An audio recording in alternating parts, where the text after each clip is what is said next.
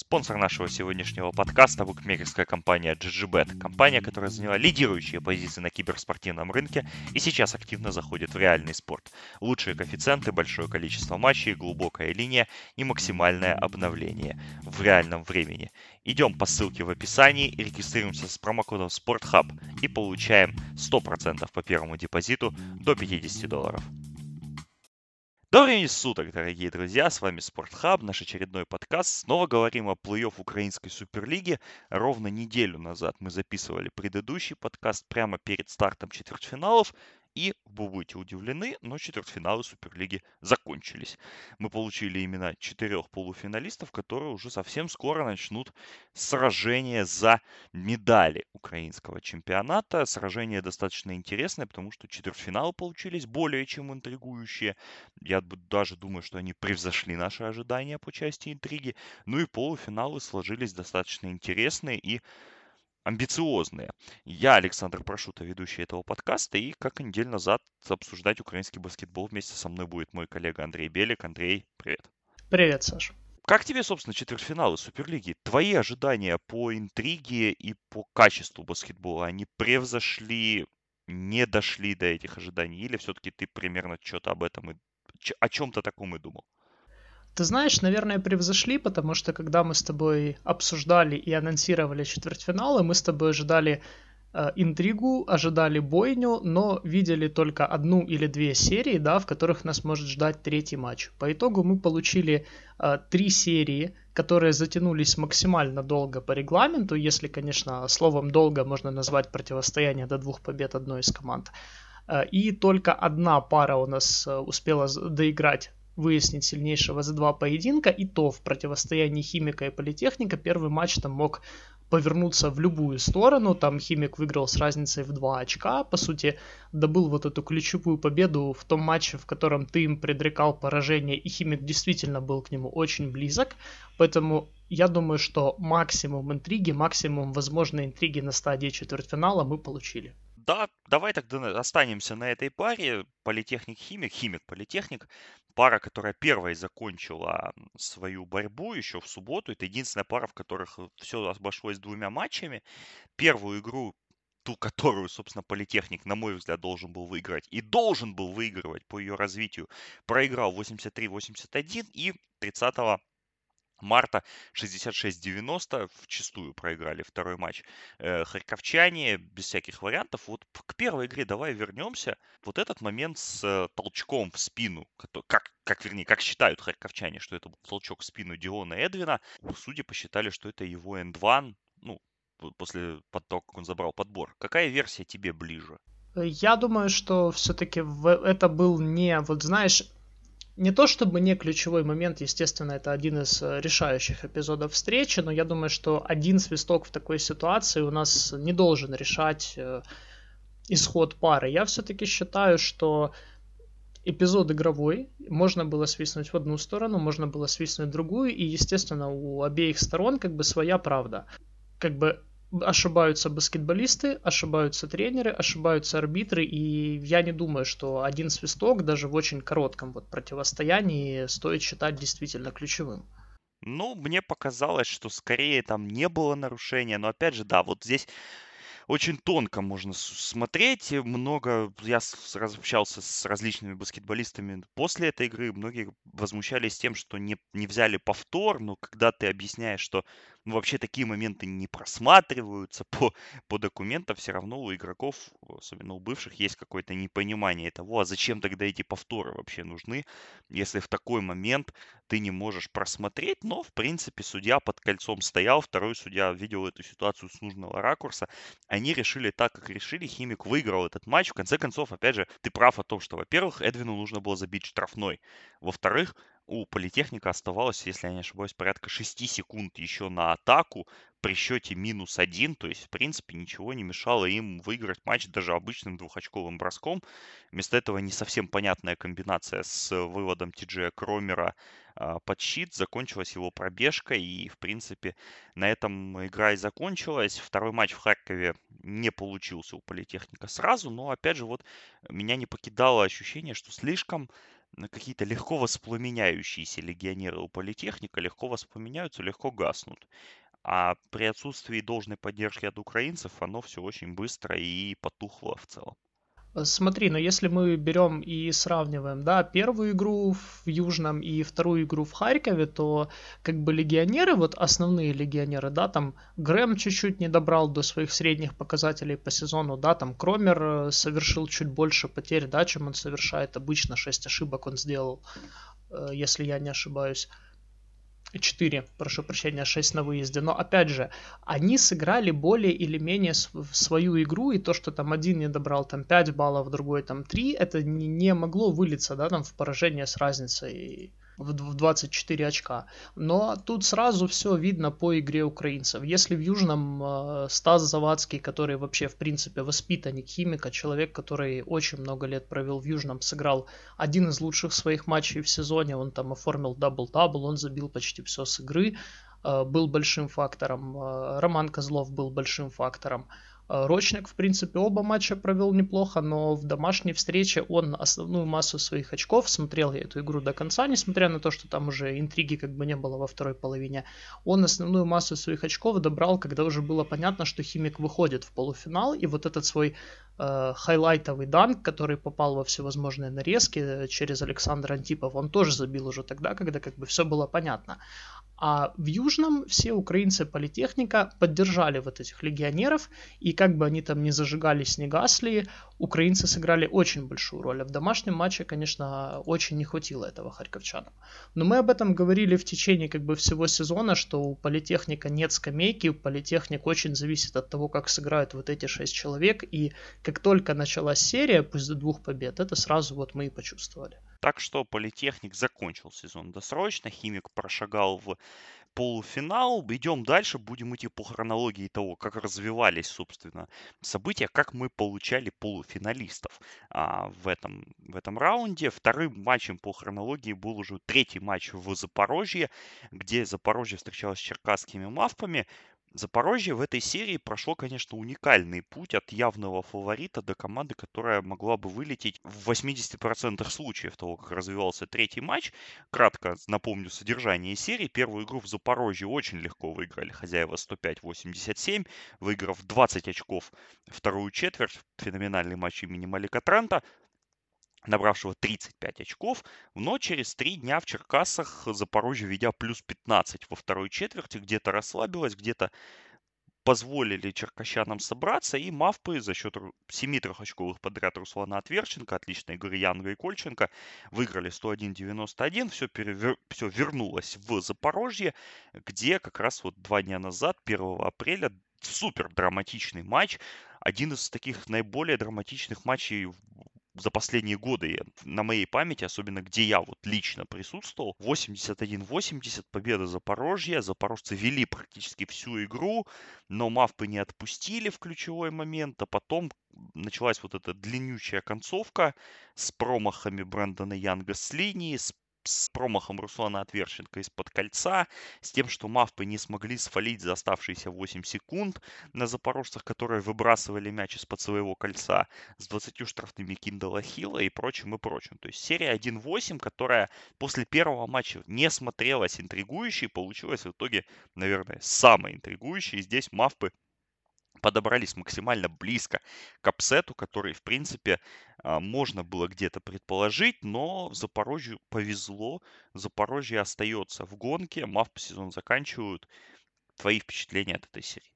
Я не сомневался, что в этой серии будет вот именно такая борьба, потому что да, Мавпы провалили регулярный чемпионат, э, сто раз это обсуждалось, что э, команда, имея такой кадровый потенциал, имея возможность подписывать легионеров, хороших украинцев, она не может заканчивать сезон э, хуже Политехника, хуже Одессы, который которая не получила там от первоначальных иностранцев, которая меняла иностранцев уже на флажке турнирной дистанции.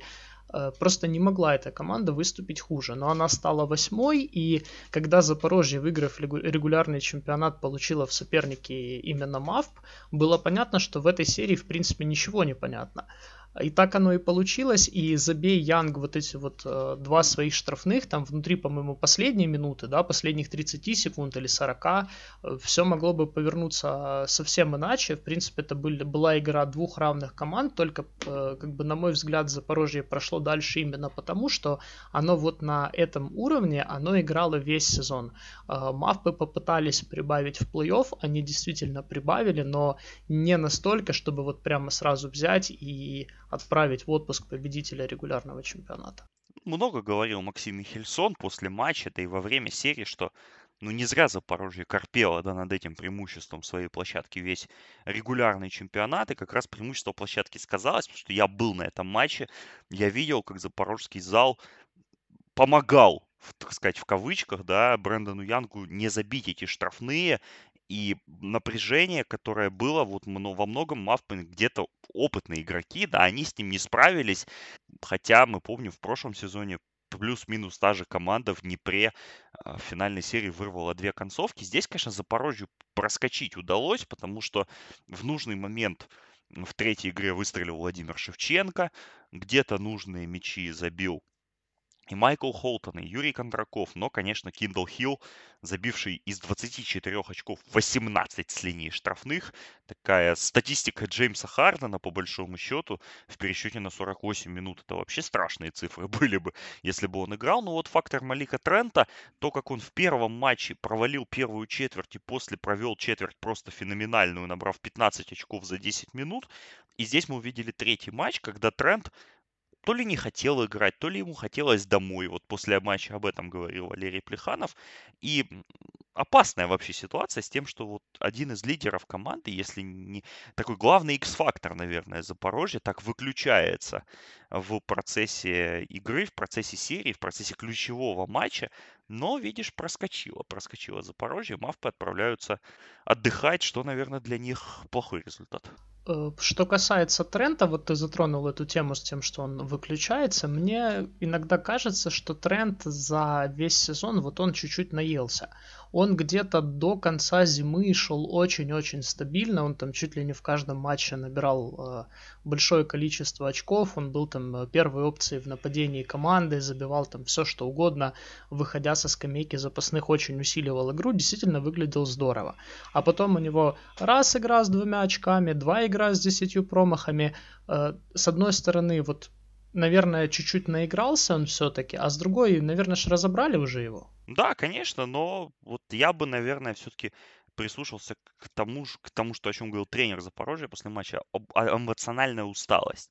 То есть момент того, что он впервые в жизни, по сути, да, покинул пределы родины, э, впервые играл в профессиональный баскетбол. И тяжело, да, у нас сезон не такой длинный, как может быть где-то там в Италии или в Испании, но молодому игроку, наверное, без семьи, без родственников где-то сложно проявить себя. Да, плюс физическая усталость, конечно, потому что мы знаем, в какой баскетбол играет тренд, очень энергозатратный, с большим количеством перехватов, много индивидуальной игры. Ну, посмотрим, как он проявит себя в полуфинале. По мавпам я бы хотел, э, закрывая их сезон, задать тебе такой вопрос. Ну вот, на моей памяти такого не было, да, радикального падения, чтобы чемпион действующий занял восьмое, последнее да, место в регулярке и потом вылетел в первом раунде. Да, у нас был вылет Будивельника прошлогодний, не менее, наверное, такой одиозный, если так можно сказать. Но при этом где-то Будивельники, с Будивельником это походило на случайность, на совпадение факторов. Здесь же Мавпы вылетели по большому счету логично, потому что весь сезон они не соответствовали уровню чемпиона. Травмы, усталость от Еврокубков, это все понятно. Но где, где какую такую, знаешь, незаметную причину ты можешь выделить того, что Мавпы так провалились? Мне кажется, комплектация легионерами. Вот я бы посмотрел на вот момент именно с иностранцами.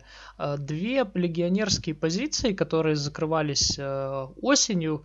Два американца, которые прошли с командой вот весь сезон, да, Брэндон Янг, Крис Кокли, да, там Янг возможно, не вытащил команду в Запорожье, но в целом он провел ровный сезон, был одним из лидеров команды, Э, в некоторых матчах э, просто показывал достаточно высокий уровень, в некоторых матчах откровенно тащил команду. Да, не всегда получалось, но именно к нему претензий как бы всегда было немного.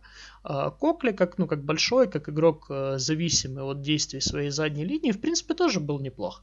А вот с третьей вакансией у Черкащан была вот эта эпопея с тем, что они подписали Гедемина Саберуту, который сразу сломался, с тем, что а, они подписали Алана Арнета, который, в принципе, его э, искали игрока вообще на позицию четвертого номера, а к ним приехал Свингман, э, был отчислен. Э, Таварион Никс, по-моему, вообще толком ничего не дал этой команде, несмотря на то, что брали его как раз под плей-офф, под вторую половину сезона.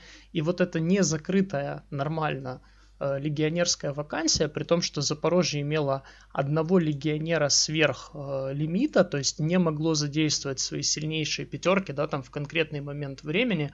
В этом все-таки состояло определенное преимущество команды, даже при том, что у Запорожья легионеры бюджетные, абсолютно бюджетные, даже по нынешним меркам недорогие игроки, э, было вот определенное преимущество в том, что есть ротация лидеров, скажем так. То есть в какие-то минуты тащил Хилл, в какие-то минуты на себя игру брал Трент. Опять же, первую игру вспоминаем. Холтон был но я к твоим словам сразу же скажу, что Джервон Пресли в этой серии реализовал 100% бросков с игры. И это человек, который у нас, э, скажем так, он выходил в старте, но по факту номинально это четвертый по важности легионер Запорожья.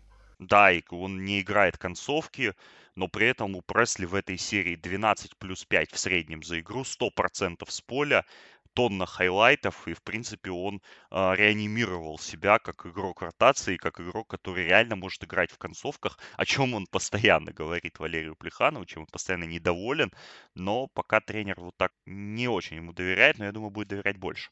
Не сомневаюсь, потому что свою работу он выполнил. А, допустим, вот открыл я статистику Никса, который, в принципе, должен был стать таким же легионером для черкасских Мавп.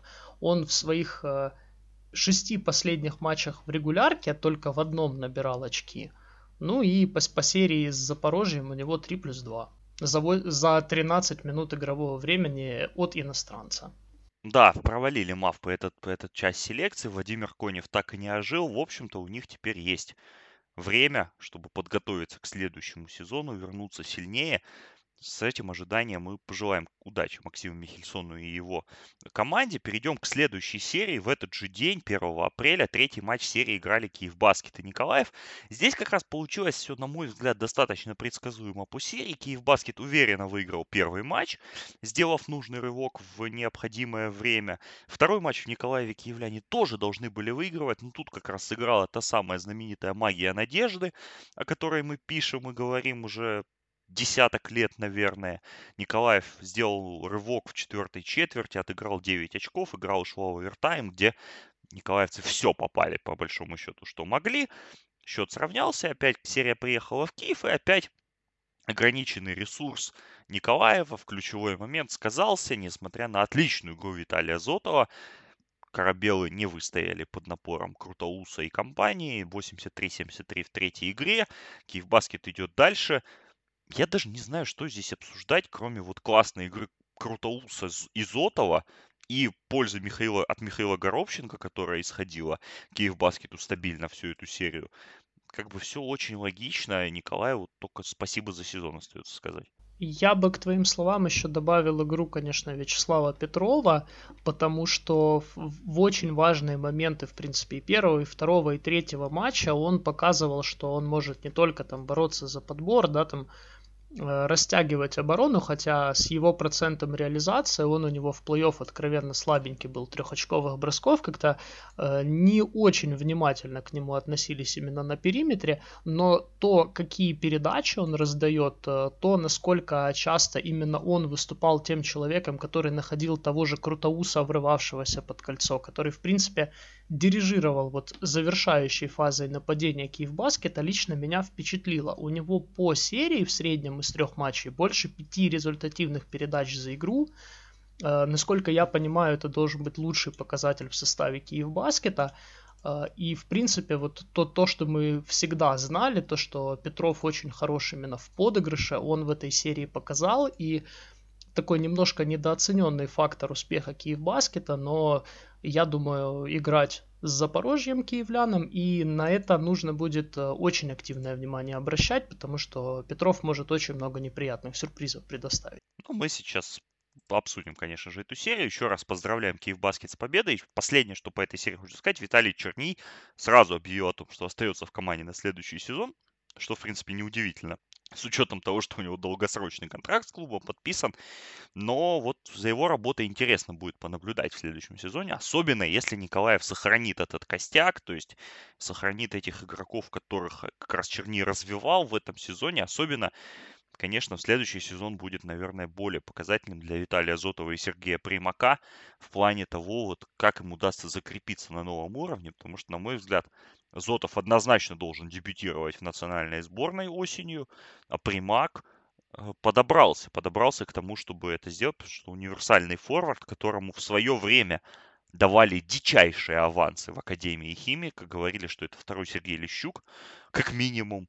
Ну, Примака там своя, своя история, своя судьба, но ему всего 23 года, и, в принципе, шанс перезагрузить карьеру у него появился. Посмотрим, получится ли. Сложно будет, конечно, Примаку попасть в сборную, потому что э, до нового Сергея Лещука, ты и сам прекрасно знаешь, не хватает парню броска, у него один реализованный трехочковый за весь сезон, за регулярный чемпионат, за плей-офф. В принципе, не несет он угрозы с дистанции, но то, что я видел конкретно вот в серии с Киевбаскетом и в целом по сезону, это очень интересный игрок. И действительно, в Николаеве стоит над ним работать дальше. Он может давать команде больше, но, естественно, ему нужно время. И с этим тренером, с этим возрастом у Примака это время есть. Пойдем дальше. Заключительная пара четвертьфиналов. Днепр Одесса. Здесь мы с тобой, в принципе, по первой игре мне казалось, что мы угадали вот э, суть развития этой серии, потому что равная игра, первая, Днепр дожимает в концовке за счет физики, за счет преимущества в глубине ротации, за счет вариативности. И мы видим второй матч, да, где Одесса просто расстреливает Днепр с, с трехочковой линии, хотя этот матч меня, конечно, поразил цифрами реализации процентов, потому что, к сожалению, я его не видел в прямом эфире, но когда я посмотрел после игры уже выкладку статистическую, 16-28 трехочковые у Одессы, 17-33 у Днепра, какие-то дикие абсолютно цифры для украинского баскетбола, 101-93, в матче, где не было БК Запорожья или Черкасских МАФ, смотрелись очень странно. Ну и третий матч при счете 1-1, который состоялся в 2 апреля в Днепре, тоже повезло мне на нем побывать, посмотреть э, вживую. Конечно, игра очень странное впечатление оставила, потому что, с одной стороны, казалось бы, Днепр выиграл, выиграл 10 очков, ведя большую часть матча, играя с, с преимуществом, играя спереди, но в то же время сколько Днепряне дали шансов в концовке Одессе. И сколько Одесса сама не взяла этих шансов по ходу игры, промахиваясь из-под кольца, не забивая штрафные и так далее, и так далее. То есть эта серия получилась куда более интересной, чем ожидалось. И на твой взгляд, где здесь разгадка? В том, что Днепр оказался не такой сильный? Или Одесса прыгнула где-то выше ожиданий и выше того, как мы ее рисовали? Одесса прыгнула чуть выше ожиданий, потому что Одесса сама не знала, на что она способна. Мы об этом говорили в прошлом подкасте, о том, что Одесса обновила легионерский состав за несколько недель до начала плей-офф. Э, ребятам как раз вот Брюсу Мейси, Дэвину Мартину, у них как раз были эти несколько недель, чтобы вкатиться обжиться в новой стране, заиграть в новой команде. И как раз вот к этим матчам плей-офф, к матчам первого раунда с Днепром, эти ребята были готовы выдавать свой максимум. Плюс уже в самом конце сезона, а конкретно на мартовском финале четырех Кубка Украины, Олег Юшкин нашел вот этот рецепт не то чтобы прямо противодействие Днепру, но способ, как Днепру можно создать проблемы. Вот этот выход э, легкой пятерки с Романом Новиковым, опять же, э, в домашнем матче, то том, в котором Днепр впервые за весь сезон вообще пропустил 100 очков, Новиков был X-фактором, Э, он забил 18 очков, то есть э, бросал с дальней дистанции на уровне в 50%, э, нивелировав вот это вот преимущество на бумаге Днепра в глубине, в мощи передней линии, то есть Одесса в данный конкретный момент по факту оказалась готова. У нее были какие-то домашние заготовки конкретно под этого соперника. Да, к Новикову еще Хилманиса можно добавить. То есть мы видели, что в первом же матче Одесса вышла стартовой пятеркой с Хилманисом на 5, и Днепр вышел легкой пятеркой с Тимофеенко на 5.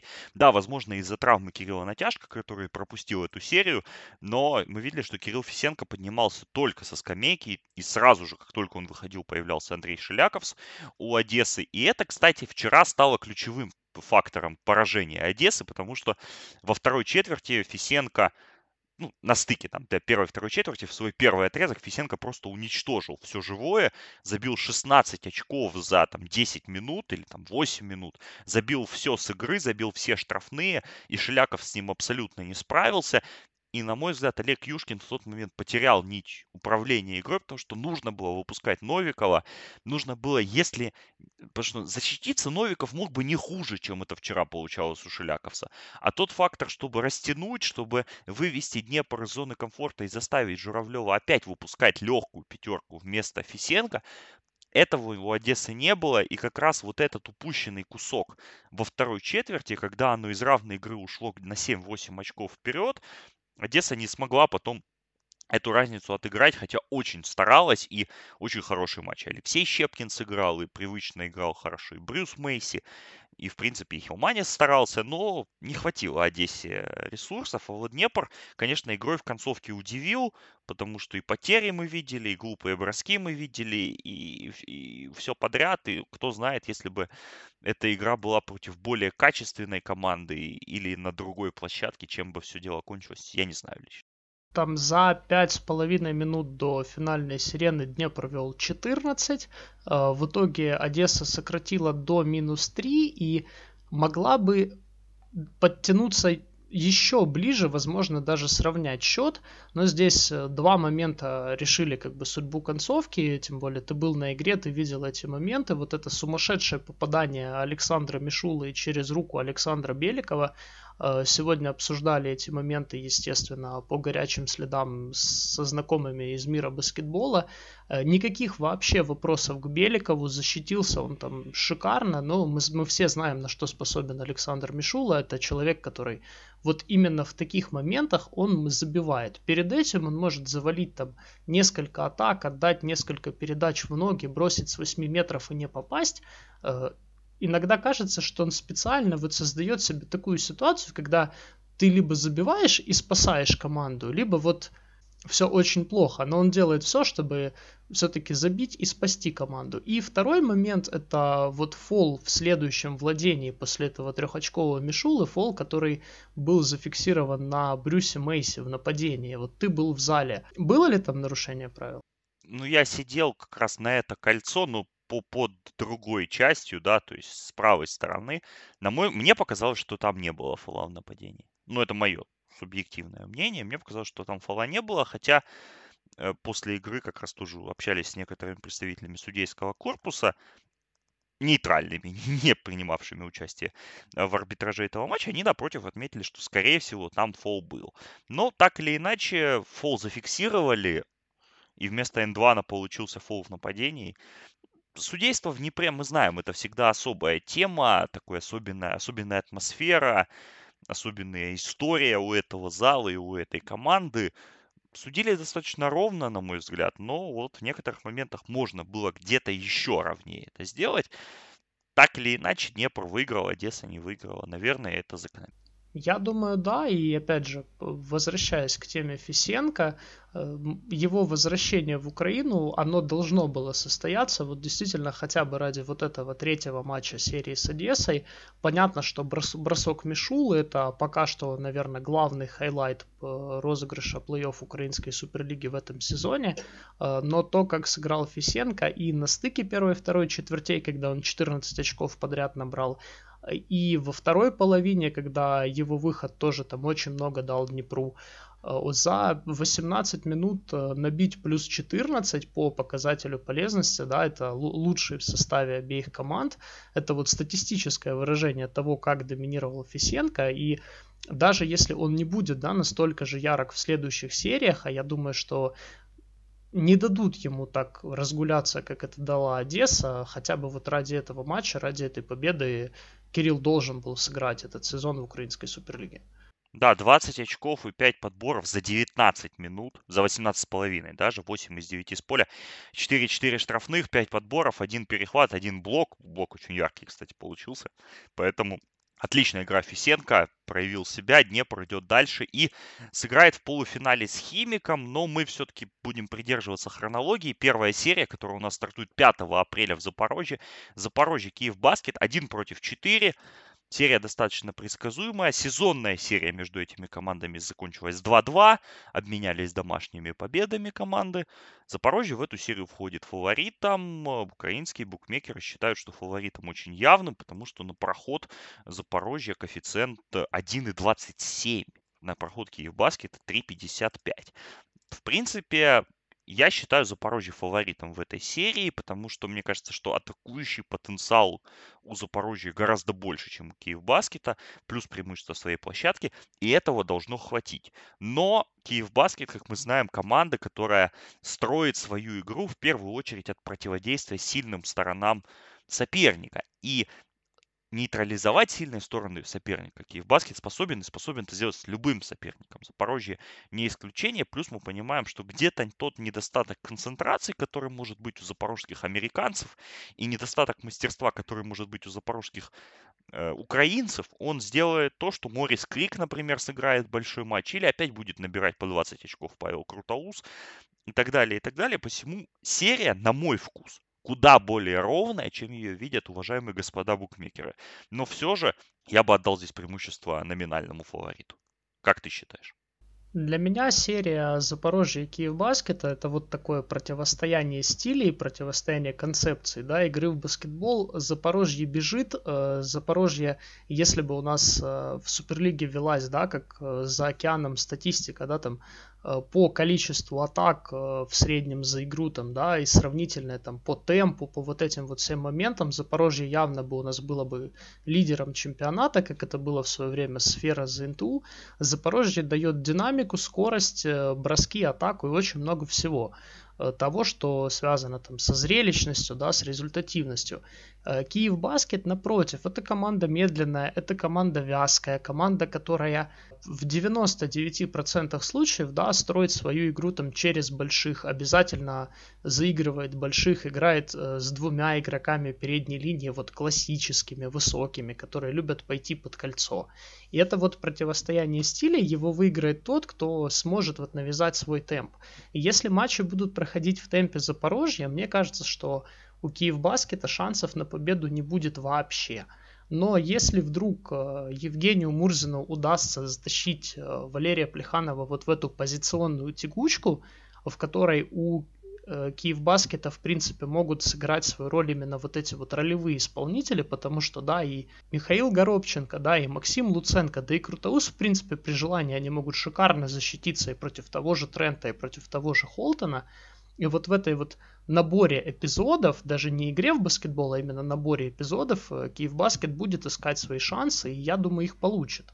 Да, я согласен с тобой, в принципе, потому как, ну, если смотреть, да, на на конструкцию команд, на то, как они по стилю играют, то, в принципе, тут кто навяжет свою волю, тот, наверное, и будет на коне. Но важно здесь, опять же, не забывать о том, что преимущество своего поля у Запорожья и с учетом сезонной серии 2-2, с учетом того, что дома запорожцы практически не проигрывают, это, это большой фактор, хотя сезонные матчи именно между этими командами дома на выезде получались очень разными в плане того, что Киев Баскет в Киеве выиграл первые четверти с суммарным, суммарной разницей где-то плюс 30 за два матча. То есть там в первой четверти Киев Баскет уходил в отрыв, и после этого Запорожье один раз рассыпалось, второй раз догнало, и была концовка. В Запорожье обе игры получились дико напряженными. И запорожцы вырывали победы с небольшой разницей, достаточно солидной, да, там 5-6 очков, но все-таки, все-таки, все-таки это не так и много. Поэтому здесь чья возьмет, сказать сложно. Будет интересно, кто, какое противостояние ты считаешь ключевым и вообще, или какой аспект дуэли ты, наверное, здесь э, отмечаешь для себя как самый интересный. Прежде всего, я вот хотел бы сказать, что в сериях до трех побед ты акцентируешь внимание на преимуществе домашней площадки у Запорожья, но я, например, не уверен в том, что в серии именно до трех побед домашняя площадка это преимущество. Стоит отдать одну игру дома, разойтись дома со счетом 1-1, и ты едешь с задачей выигрывать на выезде обязательно, потому что а твой соперник, который вроде бы не владел преимуществом домашней площадки, забрав одну игру на выезде, едет домой закрывать серию. Поэтому тут очень такой тонкий момент э, именно в формате до трех побед. А что касается какого-то ключевого противостояния, то мне очень интересно понаблюдать за Михаилом Горобченко и тем, как он как он будет э, работать в защите и тем, как он свою вот эту вот энергию, которая у него накопилась весь сезон, он не доиграл, скажем так, э, в сравнении с теми э, показателями по времени, которые он имел до перехода в Киев Баскет, видно, что он свежее, видно, что у него есть какие-то силы, да, он там восстановился после повреждения, которое он получил прошлым летом на чемпионате Европы, я вот хочу посмотреть, да, нельзя сказать, что вот именно есть противостояние Горобченко и Холтона или там Горобченко и Трента, но как он будет смотреться на фоне легионеров Запорожья, которые проводят сильный сезон, которые уже вывели команду в полуфинал сезона, мне лично вот, наверное, наиболее интересно. Да, я не спорю, мне, наверное, будет интересно все-таки понаблюдать за тем, сможет ли Kindle Hill удержать темп, который он взял на старте плей-офф, потому что Хилл будто вернул нас, да, на неделю назад вчерашним, позавчерашним перформансом в Запорожье, когда мы с тобой обсуждали про MVP, да, кто важнее в системе Запорожья, Холтон, Хилл или Трент, мы увидели, да, в решающий момент Хилл просто брал мяч, тащил его под кольцо и ждал, пока ему начнут отрывать руки. И после этого еще и забивал с линии штрафных. Поэтому здесь противостояние Хилл-Петров, Хилл-Сандул, наверное, так, наверное, все-таки может... Ну и Пресли тоже, не будем мы о нем забывать. В общем, передние линии. Потому что для меня, например, стало большой неожиданностью, что Николаев так слил щиты. Если прямо уже говорить, да, Киевбаскету в этих сериях, Запорожье не самая подбирающая команда в чемпионате, мягко говоря. Поэтому если здесь это станет фактором э, в пользу Киевбаскета, то, конечно, чаша весов серии может качнуться. А в первую очередь, конечно, это будут решать персонали. В случае Запорожья это Хилл, Пресли и Владимир Шевченко. В случае Киевбаскет это Максим Сандул, Вячеслав Петров, наверное, Анатолий Челова. Поглядим, будет очень интересно, потому что действительно передняя линия Киевбаскета и приверженность Евгения Мурзина вот к высоким пятеркам, к высоким там четвертым, пятым номерам, к вот этим сочетаниям э, Петров, Сандул, Сараном Иванква, который как бы формально выходит на позиции четвертого номера, да, там от случая к случаю. Действительно, вот противостояние передних линий будет интересным, но я думаю, что все-таки разойдутся вот э, миром именно большие, и многое будет зависеть именно от задних линий, потому что даже при большом преимуществе на счетах в серии с Николаевым у Киевбаскета не все было хорошо с очками второго шанса, и очень много вот этих вот возможностей конвертировать свои подборы в нападении в какие-то набранные очки, киевляне вот они тратили попусту. Ну, тогда давай конечно, без прогнозов уже не обойдемся. Я ставлю на победу Запорожья с счетом 3-1. Думаю, что в Киеве им удастся забрать один из матчей, и думаю, что оба матча в Запорожье они выиграют. Твоя ставка. Я думаю, будет пятая игра в Запорожье, и победа очень тяжелая фаворита серии, поэтому 3-2 для команды Валерия Плеханова. Идем дальше. Вторая полуфинальная серия. Серия, на мой вкус, более, чуть-чуть более интересная, чем серия Запорожье Киев Баскет, классика украинского баскетбола, потому что последних лет, потому что я вот тут готовясь, опять же, к текстовой версии превью, которую можно будет прочитать на сайте Планета Баскетбол, я пришел к выводу, что за последние пять лет, за последние там 6 лет, за 5 лет команды будут играть очередной, в четвертый раз И единственный раз, когда Днепр с Химиком между собой не играли, это был тот сезон, когда они играли в разных лигах, играя параллельным курсом. То есть это серия плей-офф чемпионская в сезоне от 14-15. Это супер драматический полуфинал сезона 16-17, который закончился победой Химика 3-2. Но это прошлогодний полуфинал, чуть менее драматичный, но с победой Днепра 3-1. То есть очередная дуэль Химика и Днепра. И опять же, на мой взгляд, главная статистика, подводящая к этой серии, что за 4 матча, которые сыграли команды в этом сезоне, суммарная разница забитых и пропущенных мячей в пользу одной из команд равняется 3 очкам.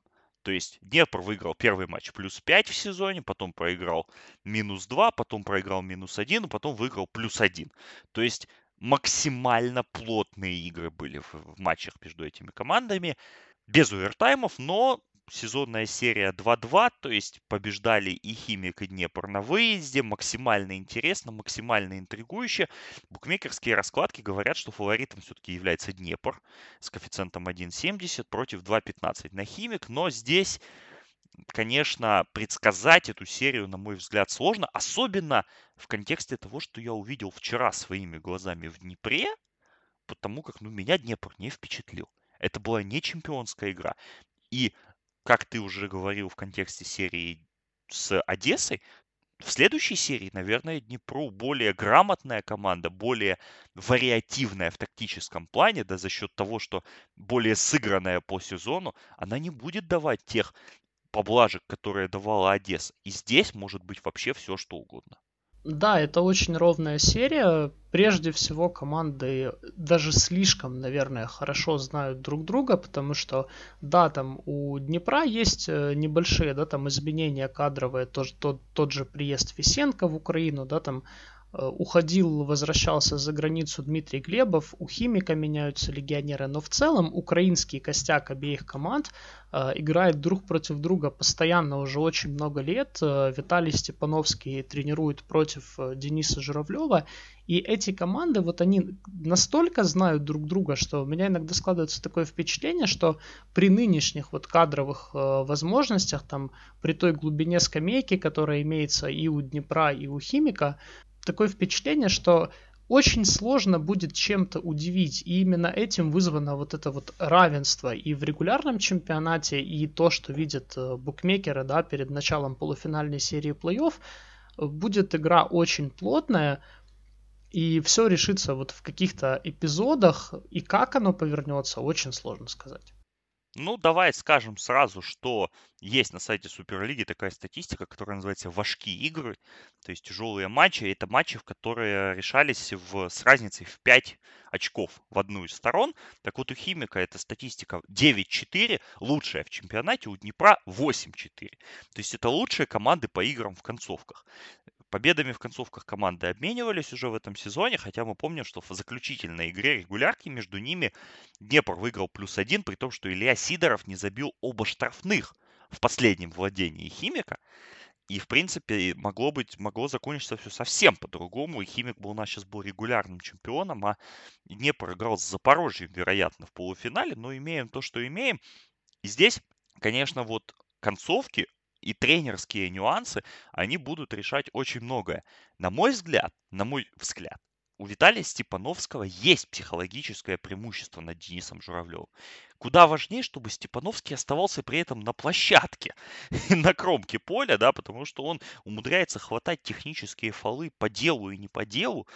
И если он вдруг каким-то чудом удалиться и в полуфинале в одной из игр, ну, я не знаю, это, это уже к врачу просто. Тут другого объяснения у меня нет. Поэтому психологически я, я вернее как, по игровым показателям, наверное, Днепр более классная команда.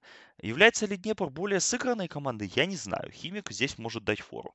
Класс исполнителей у Днепра все-таки повыше, в первую очередь за счет игроков передней линии. Но в тренерской дуэли я бы отдал преимущество Степановскому. Соответственно, здесь что?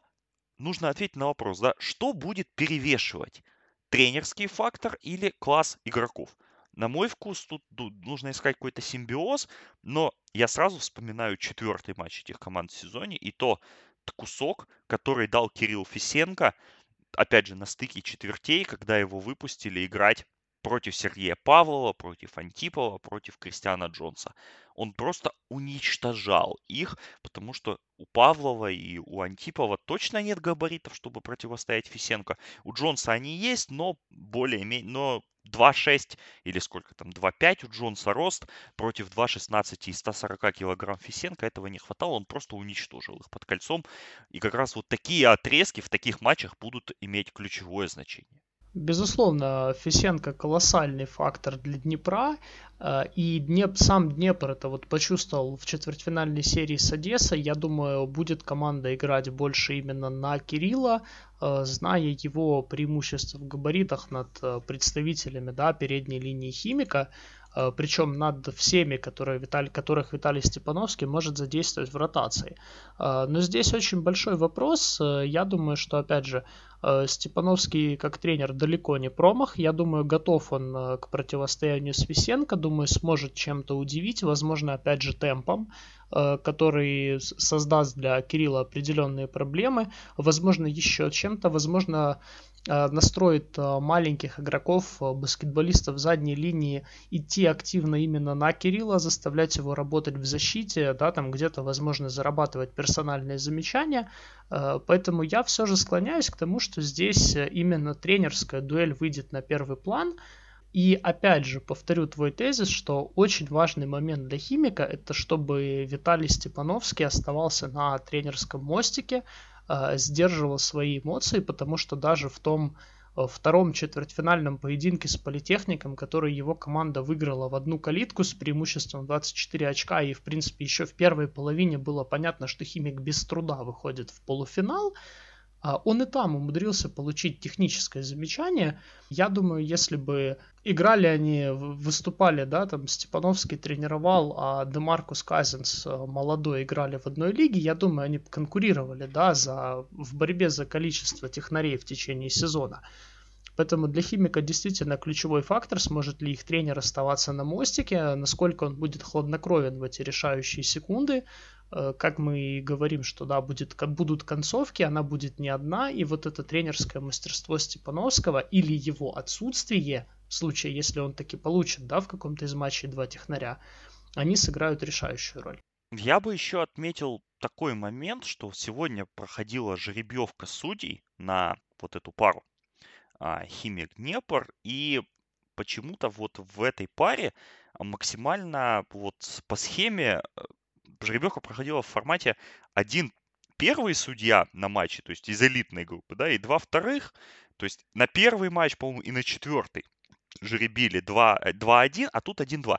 И вот мне кажется, что судейский набор, который попался Химику и Днепру, в судейской жеребьевке, мне кажется, что он немножко не соответствует уровню этой серии, потому что Борис Рыжик, я так понимаю, отведен у Днепра, и он не может судить их игры. То же самое касается Николая Амбросова, а, элитных, да, украинских арбитров. То есть, например, первый матч будут судить Андрей Бабок, Александр Доценко и Денис Поворознюк.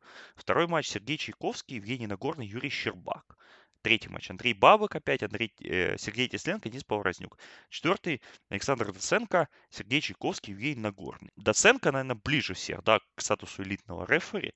Все остальные судьи качественные, первые судьи, да, а вот молодежь, справится ли она с давлением в первую очередь в Днепре, это наверное, такая серия, где будет очень много решаться, потому что давление будет идти со всех сторон от трибун, от игроков, от тренеров. И здесь просто не поплыть и судить то, что ты видишь, да, и, и вовремя давать свистки, это будет ключевое, потому что ты сказал про вчерашний момент с фолом Мейси, это очень много решило.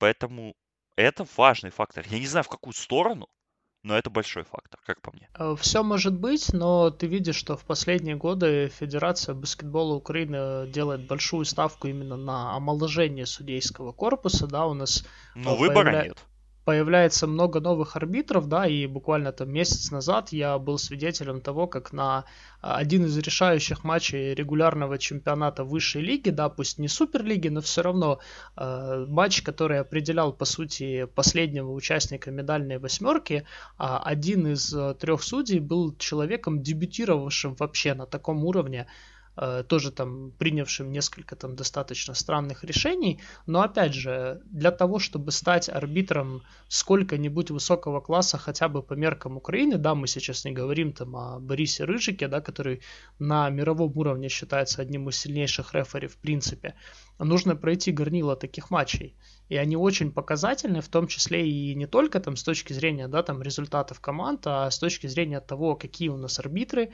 э, какие ждут их перспективы, может ли на них федерация положиться, да, там в данный конкретный момент. И вот в этой серии, особенно в Днепре, да, где очень специфический вот этот маленький, давящий на всех зал, на соперника, на судей. Вот там и посмотрим, насколько они готовы. Да, сто процентов. В общем, Сразу скажем, что расписание серии 6 апреля у нас стартует она в Южном в 14.00, 8 апреля матч номер 2, потом 11 и 13 сентября. Я думаю, здесь можно обойтись без вот этой скобочки при необходимости. Мне кажется, здесь в четырех играх, в трех играх все точно не решится. Будет матч номер 4, а я думаю, что будет матч номер 5. Поэтому перейдем к прогнозам. Твоя ставка на эту серию. Я думаю, 3-2 Химик все-таки отдам небольшое предпочтение южнинцам, э, но здесь, наверное, по той простой причине, что я просто немножко симпатизирую команде Виталия Степановского. Мне она нравилась и в регулярном чемпионате, да, не сколько там игрой, сколько вот этим э, героическим преодолением, да, там финансовых проблем, неблагоприятных обстоятельств окружающих клуб. И здесь я, возможно, вот немножко предвзят все-таки. Я специально отдал тебе слово, чтобы сказать, что Химик выиграет 3-2, а ты взял и заспойлил мой прогноз. Как это называется? Наши слушатели напишут нам в комментариях, я думаю. Но я тоже думаю, что Химик выиграет 3-2. Я думаю, что просто вот умение Химика играть концовки лучше оно сделает свое дело. Опять же, может быть, я слишком э, увлечен тем, что я увидел вчера в исполнении Днепра, и потому что, знаешь, когда ты сидишь в шиннике и смотришь на то, как Днепр теряет мячи, у тебя сразу всплывает одна картинка. Финал прошлого сезона, где Днепр, имея преимущество своей площадки, да, без Мишулы, но не разобрался в ситуации абсолютно и проиграл две концовки при ровном в ноль судействе, при том, что ну, просто команда не могла это сделать. Да, есть Мишула, есть Кирилл Фисенко, но все равно в концовках будет интересно, и я все-таки поставлю на Химик тоже за счет преимущества своего поля. Мне кажется, что Химик в состоянии забрать игру на выезде, что тоже будет определять э, победителя серии. Поэтому да, поставлю на Южный и выведу их в финал. Тогда давай уже заканчивая наш подкаст, две, две темы коротких я хотел с тобой обсудить. Во-первых, давай все-таки составим такую быструю, легкую, символическую пятерку первого этапа плей-офф. Предлагаю включать в нее исключительно игроков из прошедших в финал, финал четырех, да, условный команд, а игроков, которые мы которых мы хотим отметить из проигравших команд, мы их просто назовем, да, отдельным списком. MVP, кстати, получил Павел Крутоус по версии сайта ФБУ, но он действительно очень мощную серию сыграл с э, Николаевым. У него 73 балла, 72 балла рейтинга эффективности за три матча, два 25-очковых матча.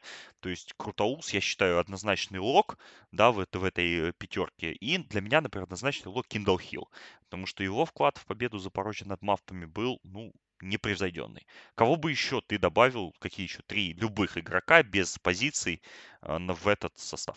Я думаю, должен попадать все-таки Холтон, потому что много он давал Запорожье, да, где-то, может быть, мог сыграть и получше, но я думаю, без его игры, особенно с учетом а, не, не, самой, да, не самых удачных, да, там действий Трента, который здорово начал серию и потом шел по нисходящей, э, без Холтона, без Хила, я думаю, не обошлась бы эта победа Запорожья. Э, естественно, нужно отметить э, кого-то из Днепра, и вот тут тяжелый вопрос. Все-таки Фисенко за вот этот третий матч его отметить или Мишулу. Но я бы все-таки, наверное, выбрал бы Мишулу из Днепра. Да, Мишула мне больше нравится, потому что первый матч он очень хорошо сыграл. Фес все-таки был менее заметен в, этой, в, этом, в этом матче. То есть мы, у нас получается Мишула, Холтон, а, Крутаус и Хилл. И Хилл. Ну, кто-то пятый еще должен быть, наверное, из Химика какой-то большой, хотя так вроде... Ну, Сергей Павлов провалил первый матч серии с Политехником, это я точно помню. Крис Джонс как раз, наоборот, доминировал, но в первом матче он каким-то чудом набрал 26, если я не ошибаюсь, очков, и не сделал ни одного подбора.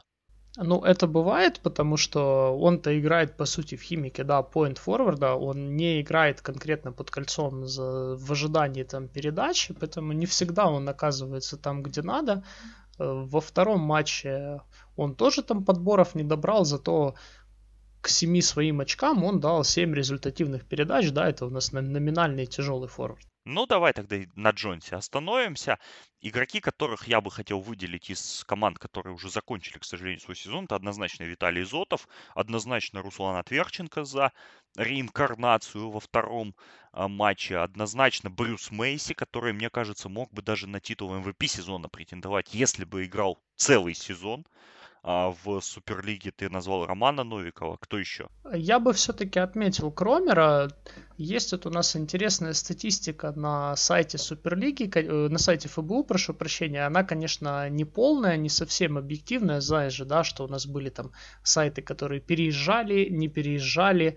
Э, там до 2009 года, да, статистических данных у нас нет. Но вот э, Кромер, если верить тем цифрам, которые нам дает сайт ФБУ, по средним показателям результативности вообще установил рекорд украинского баскетбола с 2009 2009 года. По средней результативности он там превзошел там и Лина Грира, и Рэнди Колпеппера, да, вот этих легионеров золотых времен, поэтому его бы я все-таки отметил, несмотря на то, что он там не геройствовал в серии с Химиком, э, несмотря на то, что где-то там, да, он, может быть, не зацепил хотя бы одну победу, но его вот этот сезон как бы, ну, не должен он оставаться незамеченным. Да, очень интересное наблюдение. Сто процентов Ти Кромер яркий, конечно, легионер.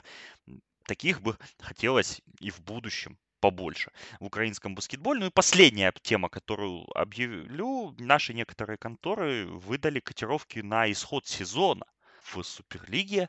И по ним БК Запорожье фаворит сезона с коэффициентом 2 на победу вообще в самом чемпионате. Днепр и Химик логично расположились позади с коэффициентами 3 и 4. Днепр 3, Химик 4, Киев Баскет коэффициент 10. На твой взгляд, это вообще что? С одной стороны, очень смелый, конечно, очень смелый коэффициент на Запорожье, очень смелый фаворитский статус Запорожья. С другой стороны, да, если вот мы смотрим на календарь, а у нас Запорожье начинает раньше, чем Химик с Днепром, и на историю противостояния Химика с Днепром, который, да, там не оставляли живого места друг на друге. Мне почему-то кажется, что э, в финале тот, кто выйдет из э, серии Запорожье Киев Баскет, будет физически, эмоционально чуть лучше подготовлен к решающему вот этому сражению, чем победитель пары Химик Днепр, потому что проиграет Химик, либо проиграет Днепр, но живого места на сопернике эта проигравшая команда не оставит точно. Поэтому, наверное, я все же соглашусь с тем, что вот по состоянию на данный момент, если мы смотрим игру и считаем расклады, Запорожье можно считать таким вот легким фаворитом. Но пока это все, естественно, условно. Очень условно. Да, ну тут понятно, что есть две составляющих, да, этого моделирования. Это более легкий в плане посева соперник, да, если так можно сказать, и более сильный статус Запорожья, и фактор того, что у Запорожья есть преимущество своего поля до конца сезона, включая финальную серию, что, конечно же, будет большим фактором в противостояниях с Днепром и Химиком, да и с Киевбаскетом, понятное дело, тоже, но посмотрим, как будут эти все события развиваться. Плей-офф Суперлиги, полуфинальная стадия, стартует у нас 5 апреля, 5, 6, 7, 8 9, да, вот получается выходной, потом 10, 11, 12 и 13 мая мы будем лицезреть, ой, апреля, простите, мы будем лицезреть все эти матчи. В общем, поставить на них можно будет на GGBet с помощью нашего традиционного партнера. Регистрируйтесь, промокод SportHub, бонус 100% до 50 долларов по первому депозиту. Следите за украинской суперлигой, подписывайтесь на наши соцсети, подписывайтесь на Патреоне, поддерживайте нас. Обязательно, кстати, присоединяйтесь к нашему телеграм-каналу. Мы его завели наконец-то. Давно обещали, давно нас просили многие э, слушатели. Пока он в таком тестово-анонсовом режиме, то есть там не будет каких-то аналитических постов и прочего, там будут анонсы подкастов, напоминания подкастов, но, конечно же, планируем расширять свою деятельность и там. Андрей Белько, благодарю за наш подкаст. Спасибо, опять очень хорошо пообщались и наслаждайся украинским баскетболом. Спасибо, Саш, большое за приглашение. Ждем полуфиналов с нетерпением. Да, ждем с нетерпением. Александр Прошута был для вас сегодня в эфире. Это был Спортхаб. Смотрите баскетбол, подписывайтесь на наши подкасты и всего доброго. Пока.